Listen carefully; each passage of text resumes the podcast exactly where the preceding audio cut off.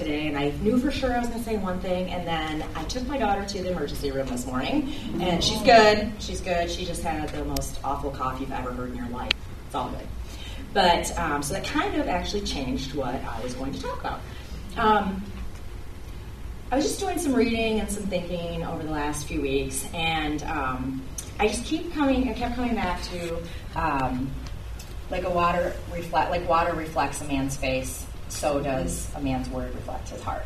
Mm-hmm. And I was just thinking about that, and we have this little pond out back. I'm like, yeah, unless it's all stagnant and nasty and covered with, you know, and everything. So I just really got to thinking about that, and it really made me think about how much God is a God of verbs.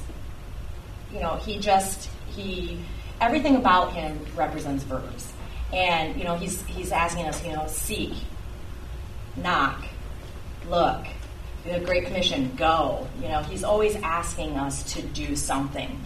And I feel like a lot of times we get to that point where we're just saying, What do you want for me? What do you want for me? And, you know, where's my life going? Or we're just stuck in that little spot where everything looks the same. You know, it's just like, hmm, you know, the same thing every day. And I guess the point would be to is what is God asking us to actually do? And there's so many different ways that we can do something that God is asking us for. Is it talking? You know, this is a big step for me, you know, speaking to somebody um, or somebody's. You know, um, is he asking us to go and do something? Is he asking us to help? Is he asking us to pray? Is he asking us to seek something? Is he asking us to, you know, step out of our comfort zone, um, to serve? You know, there's so many different verbs. Love. Love is just such a verb if you think about it. You know, it takes such a conscious effort and action sometimes to love.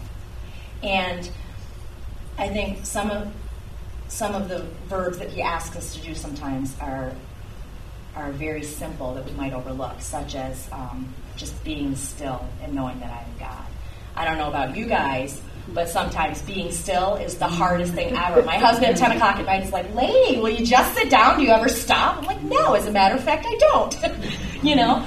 So, you know, just being still and listening to what God has for us is sometimes a huge action. You know, we have to sit and consciously think, okay, I'm just going to sit here. I'm not going to do anything. I'm, myself is gone. My little world is gone. My to do list, my grocery list, my house cleaning list, my friends list, my Facebook list, you know, all of those lists are gone. And I'm just going to do my best to be still and actually take action and do that.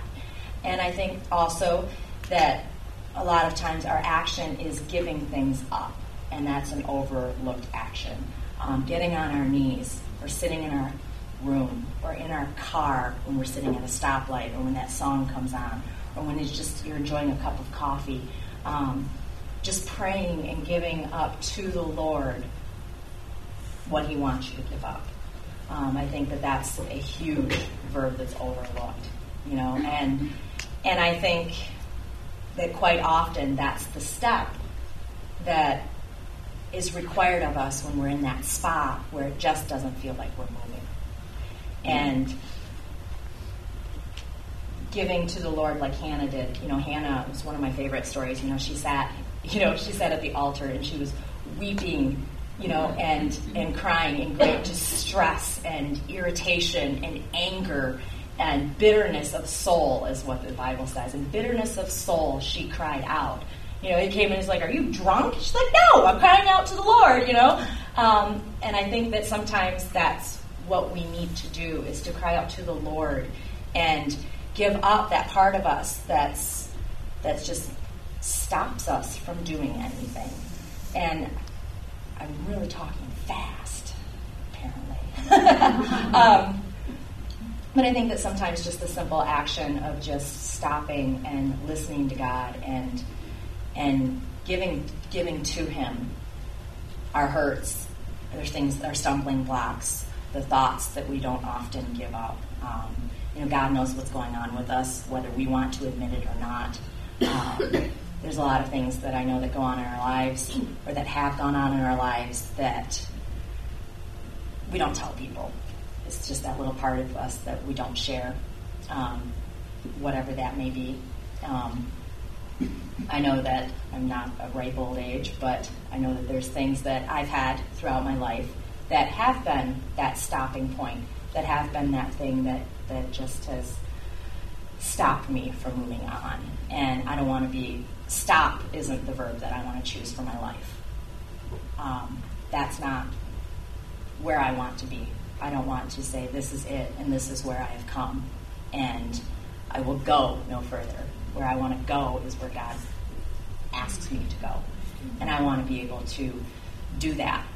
And there are things that sometimes we just need to say, God, this is my verb for today. This is what I'm going to do today. I'm going to listen and I am going to release what I have because I can't take anything that you want to give me, and I can't move anywhere. I can't offer anything. I can't love anymore. I can't um, do any of this stuff unless I physically surrender this. And so I guess my um, my thought would be there's a verb somewhere in everybody's life that God's working on with you. Um, and you just don't want to admit it, which would be another one. but um, I, I really feel that that there's there's a lot of good in action, and whether it be, like I said, calling up somebody, you know, baking something, talking to somebody, giving somebody a hug, um, serving, donating your time, doing whatever you have, or simply just getting on your knees and saying, God, here you go. This is it. Take it and use it. Um, so my thought would be just if you know that there's a verb there, that he's already got something for you, that maybe you might want to look into working on actually doing it. or if you're not sure, then just, you know, being still and praying about it and asking God, show me, show me where you want me to go. Because you don't have a stagnant pond for me. That's not my life. That's not the life you've called for me. You know, you don't want me to sit on the dockside looking at a bunch of green, nasty mold. You know, you've got something good for me. You have fresh water for me. You know, um, something to quench quench my thirst. So I think that He will offer it to you, and He will gladly give it to you. But you need to give it to Him as well. So that's my super speedy version of it.